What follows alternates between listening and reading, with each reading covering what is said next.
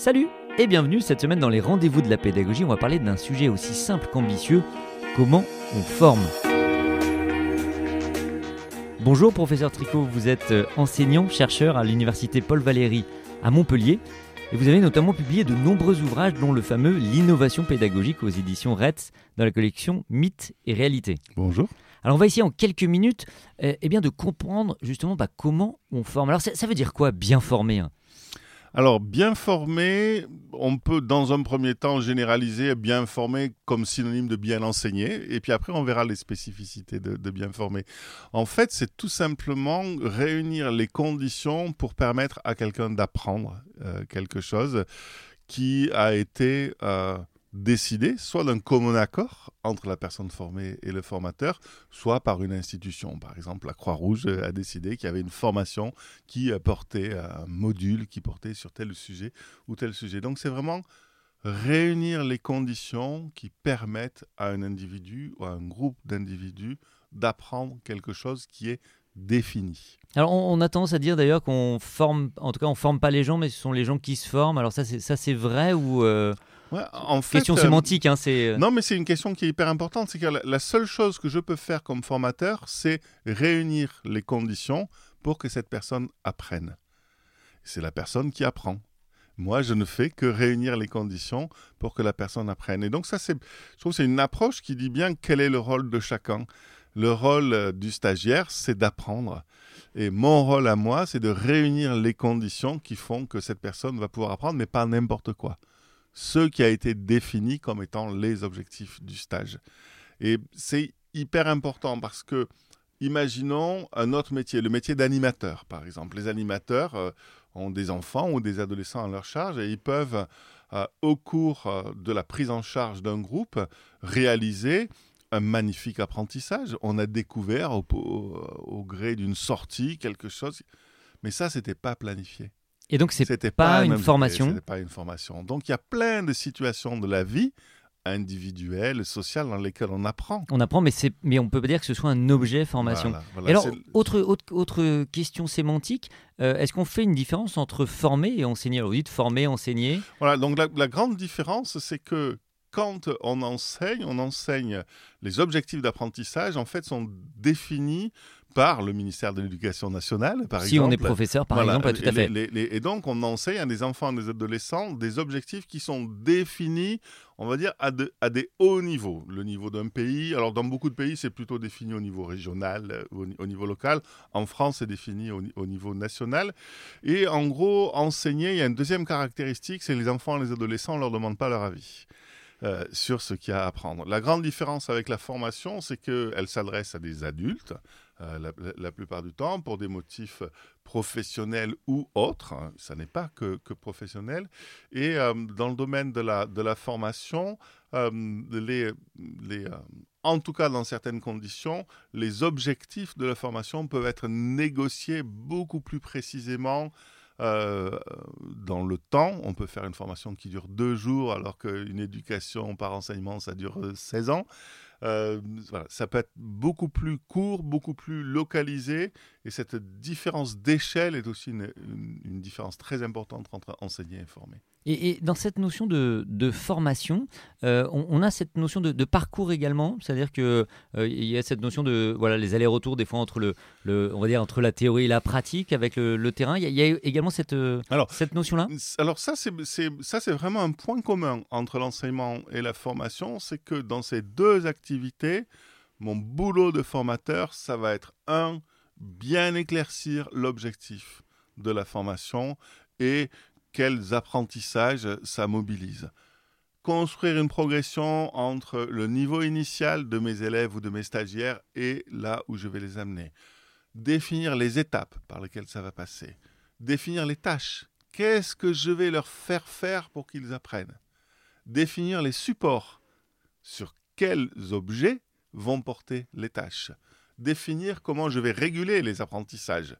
Aller plus vite, aller moins vite que prévu, changer l'exemple qui marche pas, trouver une illustration qui n'était pas prévue. Et enfin, évaluer si, à la fin de la formation, euh, les personnes ont atteint l'objectif. Ça, c'est absolument commun entre l'enseignement et, la formation. Autrement dit, euh, pour prendre une, métaphore rugbystique, les fondamentaux sont les mêmes. Et ces fondamentaux, voilà, il y en a six, et c'est exactement les mêmes dans la formation et dans l'enseignement. Mais par contre, il n'y a pas euh, un chemin et un chemin unique pour former. On va dire, il faut forcément. Euh, allez, des fois, on se dit, bah tiens, pour, il faut comprendre pour faire les choses. Ça, c'est pas forcément tout le temps non, vrai. Non, non. Et, et, effectivement, dans mon parcours d'apprentissage, les différentes étapes qu'on va franchir, parfois, au service de mon objectif de formation, il vaut mieux comprendre d'abord et faire ensuite. Pour une autre formation, il va mieux falloir faire d'abord, rentrer par l'action, et ensuite comprendre. Dans certaines formations, on va partir d'un cas particulier et monter vers le général.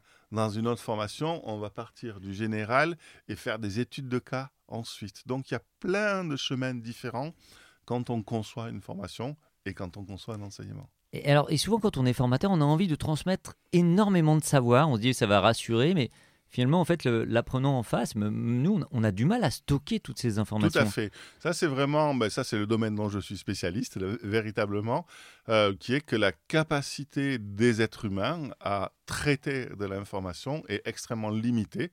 On est même en train de se dire qu'on a peut-être une capacité qui est plus faible que celle des chimpanzés, hein, c'est dire. Et, on, stocke, on peut stocker combien d'informations on, enfin... peut, on, peut, stocker, alors c'est difficile à dire. Pendant au début des, années, enfin la fin des années 50, on disait 7 plus ou moins 2, puis dans les années 80, on a dit plus que 4. Aujourd'hui, il y a même des gens qui disent 1 en réalité. Donc notre capacité de traitement de l'information, euh, une à la fois, euh, notre capacité de traitement de l'information est, est vraiment très limitée. Et apprendre, en gros, c'est traiter une information pour qu'elle puisse modifier les connaissances que j'ai déjà. C'est ça. Apprendre, c'est modifier les connaissances que j'ai déjà. Et tout simplement, la quantité de connaissances que je peux modifier est limitée dans le temps. Donc, former, je crois qu'on pourrait dire une bonne définition former, c'est surtout ne pas aller trop vite et surtout ne pas trop en mettre, parce que cette capacité à modifier des connaissances est extrêmement limitée. Et, donc le rôle du formateur, il est plus dans euh, finalement faciliter l'accès, euh, j'ai envie de dire un peu au savoir, mais en tout cas où se trouve l'information et aider en tout cas l'apprenant à trouver des, dispositifs qui permettent d'aller rechercher l'information quand il en aura besoin Alors, ça c'est une autre, euh, ça, c'est une autre question qui est différente et qui est ultra importante. Certaines formations ont comme objectif de former quelqu'un qui a toute la connaissance nécessaire à l'action. Il y a d'autres formations où on forme quelqu'un à qui on donne un kit de survie et après c'est sur le terrain qu'il va se former.